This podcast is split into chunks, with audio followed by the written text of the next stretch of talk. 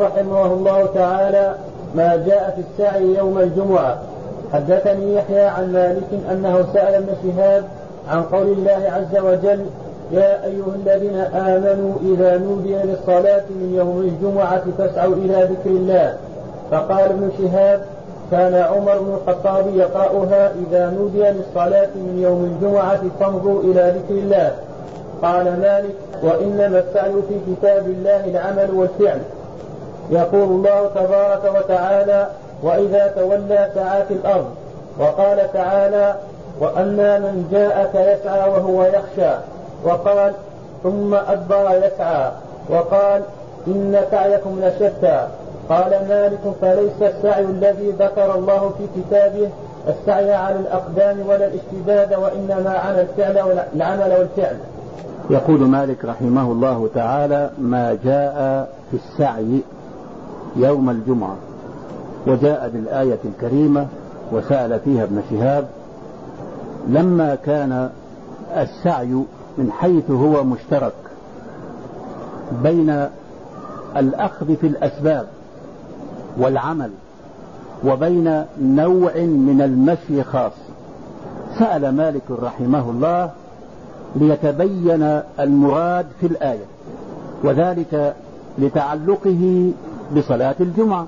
في قوله تعالى في سورة الجمعة يا أيها الذين آمنوا إذا نودي للصلاة من يوم الجمعة فاسعوا إلى ذكر الله وذروا البيع.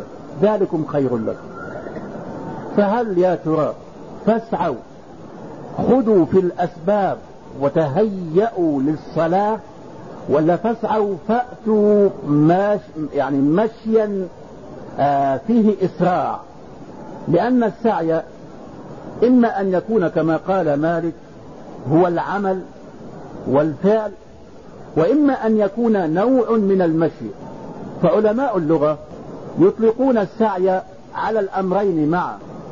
ومن إطلاق اللغة السعي على الأخذ في الأسباب والعمل قول القائل سعى سائي غيظ بن مرة بعدما تبذل ما بين العشيرة بالدم. تقاتلت القبيلتان وسفكت الدماء فجاء من يسعى بين القبيلتين بالصلح. هذا السعي مشي سريع ولا أخذ بالأسباب؟ ها؟ أخذ بالأسباب يعني توسط. وكذلك ما جاء وأن ليس للإنسان إلا ما سعى. يعني ما مشى ولا ما عمل؟ إذا السعي هنا يطلق على العمل وجاء الحديث إذا نودي للصلاة فلا تأتوها وأنتم إيش؟ تسعون. يعني وأنتم تأخذون في الأسباب ولو أنتم تسرعون في المشي؟ وأنتم تسرعون في المشي فأتوها وعليكم. يعني مشي بدون جري وعليكم السكينة والوقار. لما كان السعي يطلق هذين الإطلاقين عمل وأخذ في الأسباب كما في قوله تعالى إذا تولى سعى في الأرض ليفسد فيها ويهلك الحرث والنسل. هل معنى هذا يمشي ولا يأخذ في أسباب الإفساد؟ قد يفسد وهو متكي على جنبه بأقواله أو بتدبيره ما لا تفسده الجيوش. إذا السعي في اللغة يطلق على التهيؤ والأخذ بالأسباب ويطلق على المشي الذي فيه سرعة. فسأل مالك رحمه الله فقيل له إنما إيش؟ إنما هو الإيش؟ المضي إليها. وقرأ عمر رضي الله تعالى عن إذا نودي للصلاة من يوم الجمعة فامضوا والمضي مجرد المشي. وقد وجاء أيضا في القرآن فيما يتعلق بالسعي بمعنى المشي. وأما من جاءك يسعى وهو يخ فجاء من المجيء ويسعى حال من جاء والحال قيد لعاملها وصف لصاحبها. يعني جاء حال كونه ساعيا في المجيء. يبقى جاي مسرع ولا جاي متباطئ؟ ولا واخذ آخذ في أسباب المجيء؟ لا جاء بصورة السعي. اذا لإطلاق السعي هذين الإطلاقين سأل مالك رحمه الله. ثم رجع مالك إلى نصوص القرآن وبين مجيء السعي فيه بالأمرين معا. وهنا اذا ما المراد بالسعي إلى الجمعة؟ الإسراع ولا أخذ الأسباب؟ جاء عن عمر رضي الله تعالى عنه بأنه قرأها فمض وقال لو كان المراد بالسعي الإسراع لهرولت حتى يسقط ردائي عن منكبي فقيل له إن أبي بن كعب يقرأها فاسعوا. فقال عمر إنه لأقرأنا لكتاب الله أو لأعلمنا بالقراءة وبالمنسوخ ولكنها فامضوا إلى ذكر الله. من أراد التفصيل أكثر في هذه فليرجع إلى آه، بعض المباحث في تتمة أضواء البيان عند هذه الآية الكريمة. ويجد مباحث عديدة تتعلق بأمر الجمعة. يهمنا في هذا قول مالك أن المراد بالسعي ليس الجري ليس الإسراع إنما هو الإتيان إليها وحمل السعي بأخذ الأسباب إليها. ولكن أيهما أولى في الموضوع؟ هل المراد المجيء بعناية أو أخذ الأسباب إليها؟ لو قلنا أخذ الأسباب إليها مما يقوله العلماء في أخذ الأسباب الاغتسال وتغيير الثياب وطلب الطيب ثم المبادرة اليه إلى المسجد. ولكن إذا فعل ذلك بعد أن نودي إليها متى يلحق؟ سيفوته كثير من الخطبة ويفوته إيه؟ وصلى ما تيسر له. ويفوته من راح في الساعة الأولى الثانية الخامسة. فيكون المراد بالسعي هنا حتى على قراءة عمر. عمر قرأها فمض ومالك يرى أن والجمهور يرون القراءة غير السبعية بمثابة التفسير للقراءات السبعية. فإذا لم تكن قراءة ثابتة ومثبتة في المصحف وصح سندها فتكون تفسيرا لما أثبت وصح سنده. فيكون فاسعوا بمعنى فامضوا بتفسير القراءة الثانية. كما تفسر روايات الأحاديث بعضها ببعض ولكن إذا رجعنا إلى قول عمر بنفسه قال قيل له إن أبي يقرأها فاسعوا وعمر قال في حق أبي إيش؟ إنه لأقرأنا أو لأعلمنا بالقراءة.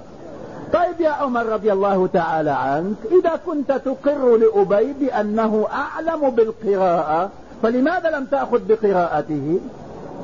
فعلى هذا يكون من قول عمر الرأي الصحيح فيما قرأ به من هو أعلمهم بالقراءة. فاسعوا. فيمكن أن نجمع بين القراءتين وبين الرأيين. نقول يكون قد أخذ في الأسباب قبل النداء فإذا نودي فليبادر بالمشي إلى الإيش؟ إلى المسجد. نعم. في أخوان هنا في هذا الباب مبحثان عظيمان. قوله سبحانه إذا نودي للصلاة من يوم فاسعوا. من الذي يجب عليه السعي؟ ومن أين يجب المجيء إليها؟ وكلا الأمرين. من أهم مباحث الجمعة. أما الأمر الأول من أين يسعى الساعي إلى الجمعة؟ إذا نودي من إيش؟ فاسعوا. من الذي يسعى إليها كل من كان في أهل الأرض يسعون إليها عند النداء. إذا نودي في المسجد النبوي من الذي يتعين عليه الساعي؟ من يسمع النداء فقط؟ أو من كان في أطراف حدود المدينة ولو لم يسمع؟ من كان بيوته حول المسجد فقط أو من كان في ضواحي المدينة. أي من أين يكون السعي؟ الشيء الثاني من سمع النداء أو من وجد في المكان الذي يتعين السعي منه. من من الأشخاص الذي يجب عليه المجيء؟ وهل صلاة الجمعة وحضورها؟ فرض عين أو فرض كفاء أو سنة مؤكدة أو مندوب. أما القسم الأول من من أين يأتي السعي؟ فإن العلماء أكثرهم يقول في حدود ثلاثة أميال. لأن الغالب مثل سيد الشهداء وقبى وعروة هذه ثلاثة أميال. لأنهم يقولون الغالب أن صحيح السمع مع صحيح النداء يسمع على تلك الحالة وقد سمعنا فعلا. كنا نسمع الأذان الأول في المسجد النبوي قبل الميكروفون ونحن في عروة وفي سيد الشهداء وفي قبى وأهل المدينة كلهم يعلمون ذلك. قبل تركيب الميكروفون مكبر الصوت إذا كنت في تلك الأماكن مع هدوء الحال تسمع وتعرف من هو المؤذن بصوته ونبرته. فجعلوا ثلاثة الأميال متوسطة الحال بين النداء المعتدل والسمع المعتدل السليم. وهناك من يقول يجب السعي على من في حالة لو نزل إلى الجمعة وصلى ورجع إلى أهله قبل غروب الشمس فعليه أن يسعى إليها. لكن نأخذ الوسط وهو كما قالوا ثلاثة أميال وضواحي المدينة. ونأتي إلى السنة وفي الصدر الأول كانوا ينزلون من العالية ومن قباء إلى المسجد النبوي لصلاة الجمعة. ولا نقول في زمن النبي صلى الله عليه وسلم فقط بل في زمن عثمان رضي الله تعالى عنه. اذا المكان الذي يتعين السعي منه ما لا يلحق المرء فيه مشقة وهو على تلك الضواحي المعروفة في المدينة. وهل يتعين المجيء إلى المسجد النبوي؟ كان في السابق لا تتعدد الجمعة في بلدة واحدة. وعند مالك لا تعدد ولو كثرت المدينة واتسعت. وإذا خرجت من السودان وذهبت إلى المحيط الأطلسي تجد أفريقيا بكاملها لا تتعدد الجمعة في البلدة ولو في العاصمة. وتجد المسجد يخطط على وجود برحة حوله من أربع الجهات. فتجد يوم الجمعة كيوم العيد في غيرها. المسجد وما حوله. الجميع يصلون الجمعة في مسجد واحد وهو المسجد الجامع. وذلك للغرض والحكمة في اجتماع أهل البلدة في كل جمعة. ولكنهم اتفقوا على جواز تعددها إذا اقتضت الحاجة. فإذا اقتضت الحاجة إلى تعدد الجمعة وهناك البحث هل يشترط في تعدد الجمعة إذن الإمام أم لا؟ الصحيح نعم. ولا يقيم الجمعة إلا من أذن له الإمام لأنه سيخطب فيها والخطيب يتكلم ويشرع ويوجه ولا يملك أحد هذا الحق إلا بإذن الإمام. فإذا كانت قرية أو كانت ضاحية وأرادوا أن يقيموا الجمعة لأنفسهم فلا تصح لهم إقامتها إلا إذا استأذنوا الإمام أو نائب الإمام في ذلك. وعلى كل عرفنا من أين يؤتى إلى الجمعة سواء يأتيها سعيا على قدمه أو يأتيها بوسيلة النقل فعليه أن يأتي. وليس من شرط أن يسمع بأذنه. قد يكون اصما أو ثقيل السمع أو متشاغل فليس بشرط السماع ولكن غالب من يبلغ النداء مكانه فعليه أن يأتي وهناك يتفق العلماء على أن المجيء إذا نودي فاسعوا إذا علم من حاله أنه إن جلس في مكانه حتى ينادى لها فأخذ في السعي إليها. ولطول المسافة فاتته عليه أن يبادر بالسعي إليها قبل النداء. كما يقول الأصوليون ما لا يتم الواجب إلا به فهو إيش؟ فهو واجب. لا يدرك الجمعة إلا بالمبادرة قبل النداء. اذا المبادرة قبل النداء واجبة عليه. وبقي عندنا من الذي يسعى؟ وهو المعنون له عند العلماء حكم الجمعة. يا أيها الذين آمنوا عام نداء لجميع المؤمنين. وهذا النداء بوصف المؤمنين يشمل الذكر والأنثى ويشمل الحر والعبد ويشمل الصغير والكبير ويشمل المسافر والمقيم. فهل جميع من يدخل تحت النداء وجب عليه السعي إلى الجمعة؟ أو أن هذا العام قد خصص؟ ثم يبحث العلماء تتمة لذلك شروط وجوب الجمعة على من وجبت عليه. ويذكرون في ذلك ما يتفقون عليه وما يختلفون فيه. من استيطان ومن عدد ومن سلطان ومن لوازم الاستيطان. من سلطان وسوق وتقر أو استقامة. وفرق بين الاستيطان والإقامة. اذا البحث الأول على من تجب الجمعة أو حكم الجمعة في الإسلام. هذا المبحث يا إخوان في نظري أنه من أهم مباحث الجمعة لأننا وجدنا بعض الناس قد يرى أو يقف على بعض أقوال لبعض العلماء في بعض المذاهب بأن الجمعة سنة مؤكدة.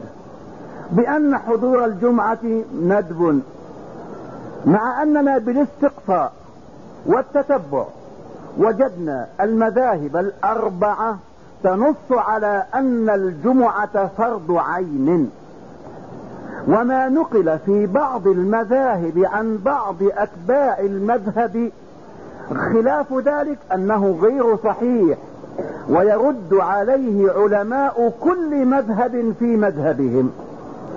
إذا قوله تعالى يا أيها الذين آمنوا إذا نودي للصلاة من يوم الجمعة فاسعوا أمر للوجوب ولا يخرج من هذا الوجوب إلا من أخرجه دليل خاص. من الذين خرجوا من هذا الدليل الخاص؟ أم بدليل خاص؟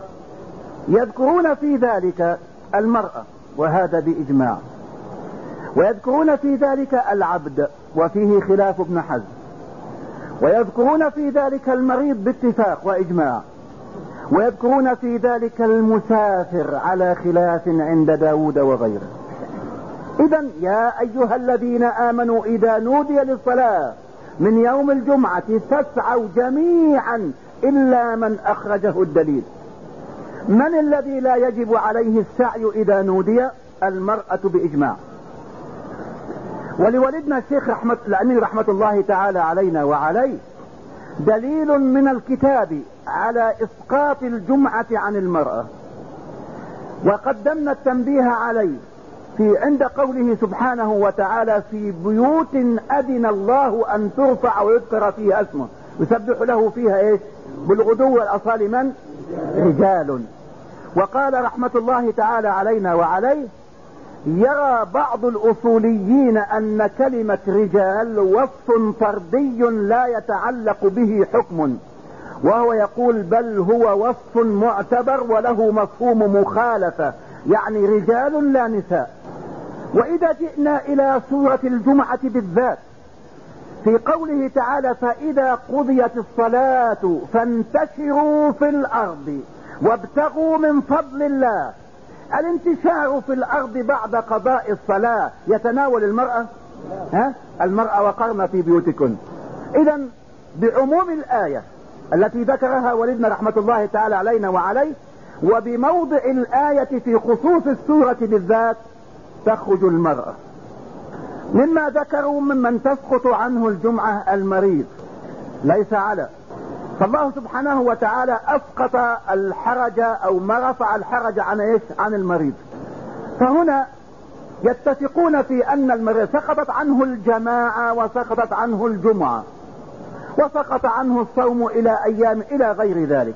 فالمريض والمرأة بإجماع المسلمين لا جمعة عليه. ويتفقون في قاعدة أصولية ما لا يتم الواجب إلا به فهو واجب والملزوم تابع للازم أن ممرض المريض كالمريض. فالطبيب المناوب والممرض والصيدلي وكل من يخدم في المرضى في المستشفى من خدم ومن فنيين هم ممرضو المريض.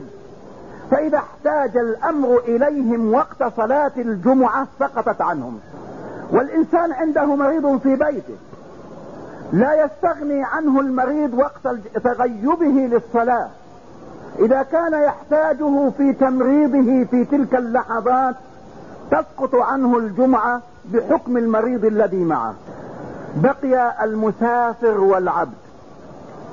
يرى الجمهور أن العبد لا جمعة عليه. وابن حزم يرى أو داود الظاهري يجد الجمعة عليه واجبة. والجمهور يقولون العبد لا يقطع خدمة سيده إلا بفرض من كتاب الله. والجمعة لها بديل وهو الظهر وخدمة السيد لا بديل لها. لكن داود يقول ليس للسيد أن يمنعه من الجمعة كما أنه ليس له أن يمنعه من الصلوات الخمس. وإذا رجعنا إلى الآية فانتشر إذا قد فانتشروا للجمهور أن يستدلوا بأن الانتشار والابتغاء من فضل الله في الأرض العبد لا يتصرف ببيع وشراء إلا بإذن سيده.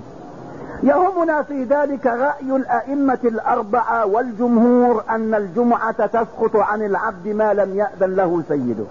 نأتي إلى المسافر. الجمهور على أن المسافر لا جمعة عليه مطلقا.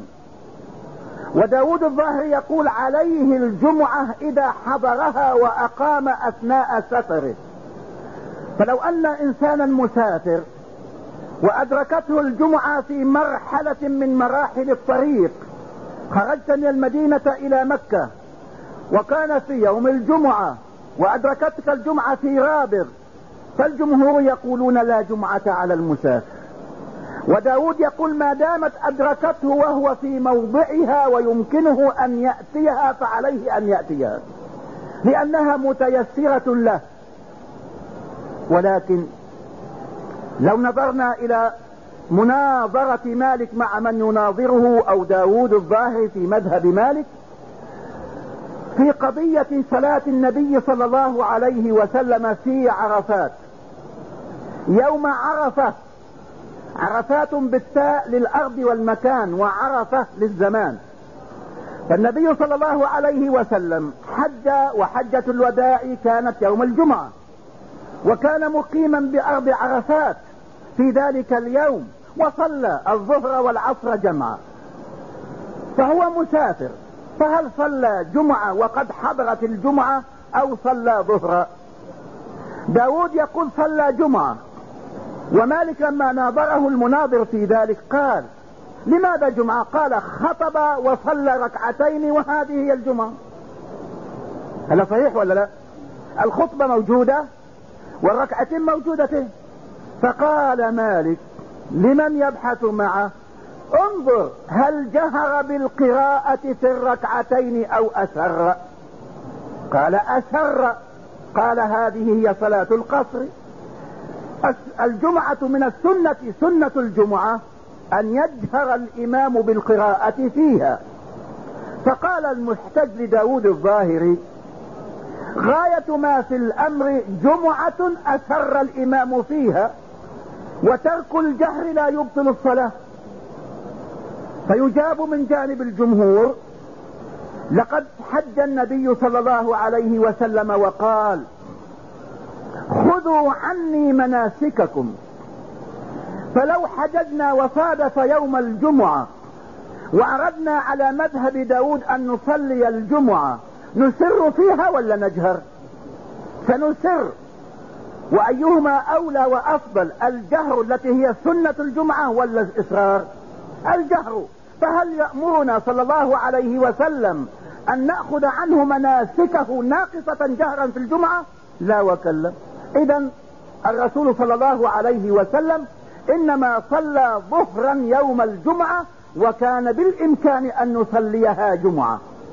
وعلى هذا فالرأي الراجح رأي الجمهور في أن المسافر لا جمعة عليه. وإن كان في المسألة تفاصيل جانبية هذا المسافر سافر يوم الجمعة ابتداء أو أدركته الجمعة في سفره. فإذا كان سافر يوم الجمعة ابتداء متى أنشأ السفر؟ بعد طلوع الفجر بعد الزوال قبل ذلك كل هذا مبحث عند المالكية وغيرهم. حتى كره المالكية السفر يوم الجمعة قبل صلاتها خشية تفويتها وضياعها. لما في صلاة الجمعة من أحاديث وتشديد فيها على ما سيأتي في حكمها عند الجميع إن شاء الله. إذا يا أيها الذين آمنوا إذا نودي للصلاة من يوم الجمعة فاسعوا جميعا إلا من أخرجه الدليل. من الذين خرجوا من دليل عموم المؤمنين فاسعوا المرأة والمريض بالإجماع والعبد والمسافر باتفاق الأئمة الأربعة. انتهينا من هذا جماعة. هؤلاء الذين سقط عنهم الوجوب في السعي إليها يوم الجمعة. بقي الآخرون الذين لم يخرجوا بهذه الأدلة المنفردة. بقية المؤمنين ما حكم الجمعة في حقهم؟ نجد كما أشرنا عند الأئمة الأربعة أنها فرض عين على الجميع. ثم نجد مناقشة داخل كل مذهب. فيذكرون عند المالكية أن ابن وهب ذكر عن مالك بأنها سنة. بمعنى أنه روي عن مالك أن من وجب عليه العيد فقد وجبت عليه الجمعة. أي ربط بين العيدين وبين الجمعة. وأجاب المالكية عن هذه الرواية بأن الصحيح المنقول عن مالك فرضية الجمعة وإنما أريد بالسنية أي الصورة. ثم ذكروا عن مالك بأنه أول من رفع أو أول من أعفى أهل الأمصار أو أهل الضواحي للمصر عن المجيء إلى الجمعة إذا صادف يوم العيد عثمان رضي الله تعالى عنه. وقالوا إن مالك لم يأخذ بفعل عثمان في ذلك. وقال كما جاءت في رواية المدونة إن السلطان لا يعفي من وجبت عليه الجمعة ولا تسقط بإعفاء السلطان عنها.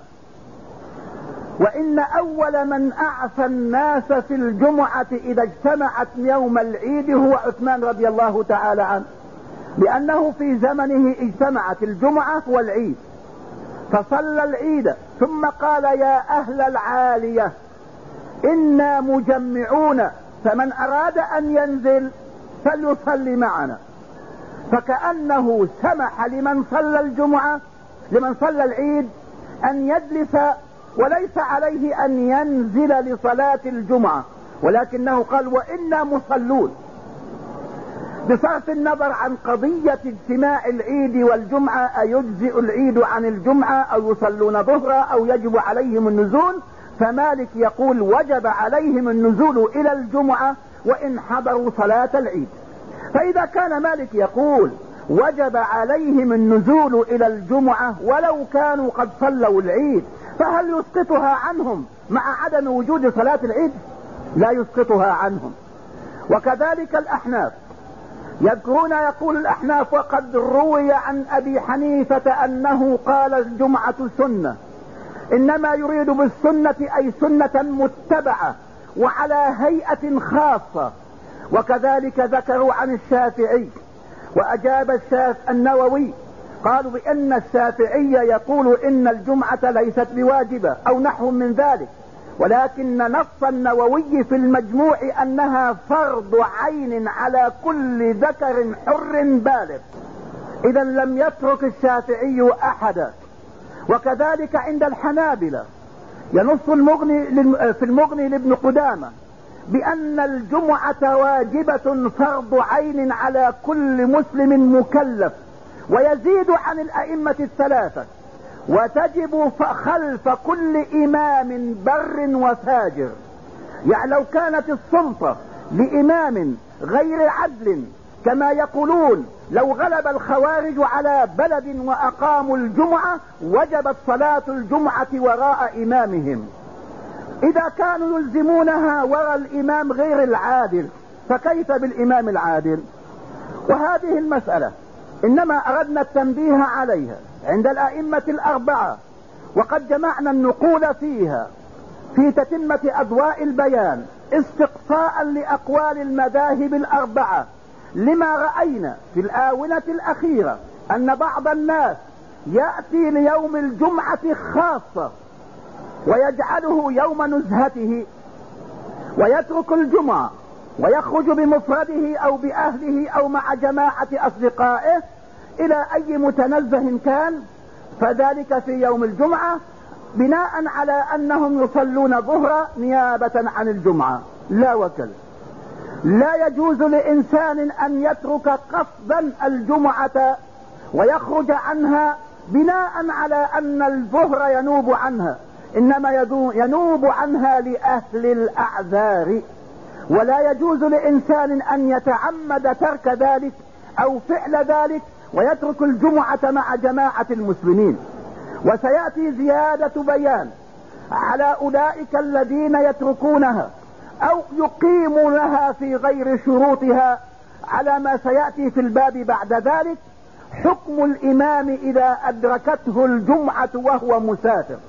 إذا قضية الجمعة وإدراكها وإتيانها وحكمها عند الأئمة الأربعة نخرج بنتيجة أن الأئمة الأربعة رحمهم الله يؤكدون على فرضية الجمعة على كل مكلف ما لم تخرجه النصوص الخاصة وهي في الأصناف الأربعة المرأة والمريض والعبد أي المملوك والمسافر. وما عدا ذلك يتعين عليهم حضور الجمعة. أما النهي عن تركها وأهميتها فسيأتي الحديث عنها إن شاء الله عندما يورد مالك فضل يوم الجمعة والساعة التي فيه. وبهذه المناسبة وموجب التنبيه والتأكيد نعلم بأن الجمعة فرضها الله على المسلمين ومن أدلة فرضيتها هذه الآية الكريمة يا أيها الذين آمنوا إذا نودي إلى فاسعوا وهذا أمر إيجاب. ليس هناك صارف يصرف السعي إليها بأمر ما. ثم يأتي في الحديث الصحيح فيما يتعلق بالأمم الماضية. حينما بين صلى الله عليه وسلم نحن الإيش؟ الأولون وإن كنا الآخرين وجودا. فهم الأولون في الفضل وفي الفضيلة. وإن كانوا متأخرين إلا أنهم بين صلى الله عليه وسلم الأمم التي تقدمتنا وذكر يوم الجمعة بأن الله أعطى اليهود يوم الجمعة فاضاعوه وقال صلى الله عليه وسلم وفرض عليهم الجمعة فاضاعوها ويذكر ابن جرير الطبري في هذه القضية بأن اليهود حينما أوجب الله عليهم يوم الجمعة قالوا لموسى لم تجعل الجمعة أفضل الأيام وتوجبها علينا؟ والسبت هو أول أيام الأسبوع. والسبت هو الذي قضى الله فيه خلق الخلائق قبله وثبت له كل شيء يوم السبت. فأوحى الله إلى موسى دعهم والسبت وأخبرهم بأنه يحرم عليهم كذا وكذا ومما حرم عليهم الاصطياد يوم السبت. وامتحنهم الله بإتيان الحيتان شرعا يوم سبتهم وما وقعوا فيه من فتنة الاصطياد إلى غير ذلك. وكذلك ذكر ابن جرير في تتمة الحديث والمبحث لما أخبر عيسى عليه السلام بني إسرائيل أيضا بأن الله أعطاهم يوم الجمعة. قالوا كيف تجعل الجمعة أفضل الأيام ويوم الأحد هو أول الأيام وهو آحدها؟ والله أحد. فقال أوحى الله إليه دعهم والأحد. وأوجب عليهم أعمالا فيها ونهاهم عن أعمال فيه ولكنهم لم يوفوا بذلك.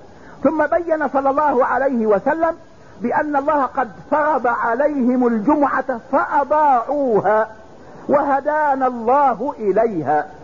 والدليل في ذلك قوله صلى الله عليه وسلم فإن الله قد افترض. فهذا نص على أن الجمعة كانت فرضا على من كان قبلنا ولكنهم أضاعوها وهدانا الله إليها. هدانا إليها مجرد الزمن ولا مع فرضيتها مع فرضيتها. وعلى هذا يكون الصحيح ما قاله الأئمة الأربعة بأن صلاة الجمعة فرض عين على كل مكلف إلا الأربعة الذين أخرجهم الدليل كما تقدم وبالله تعالى التوفيق.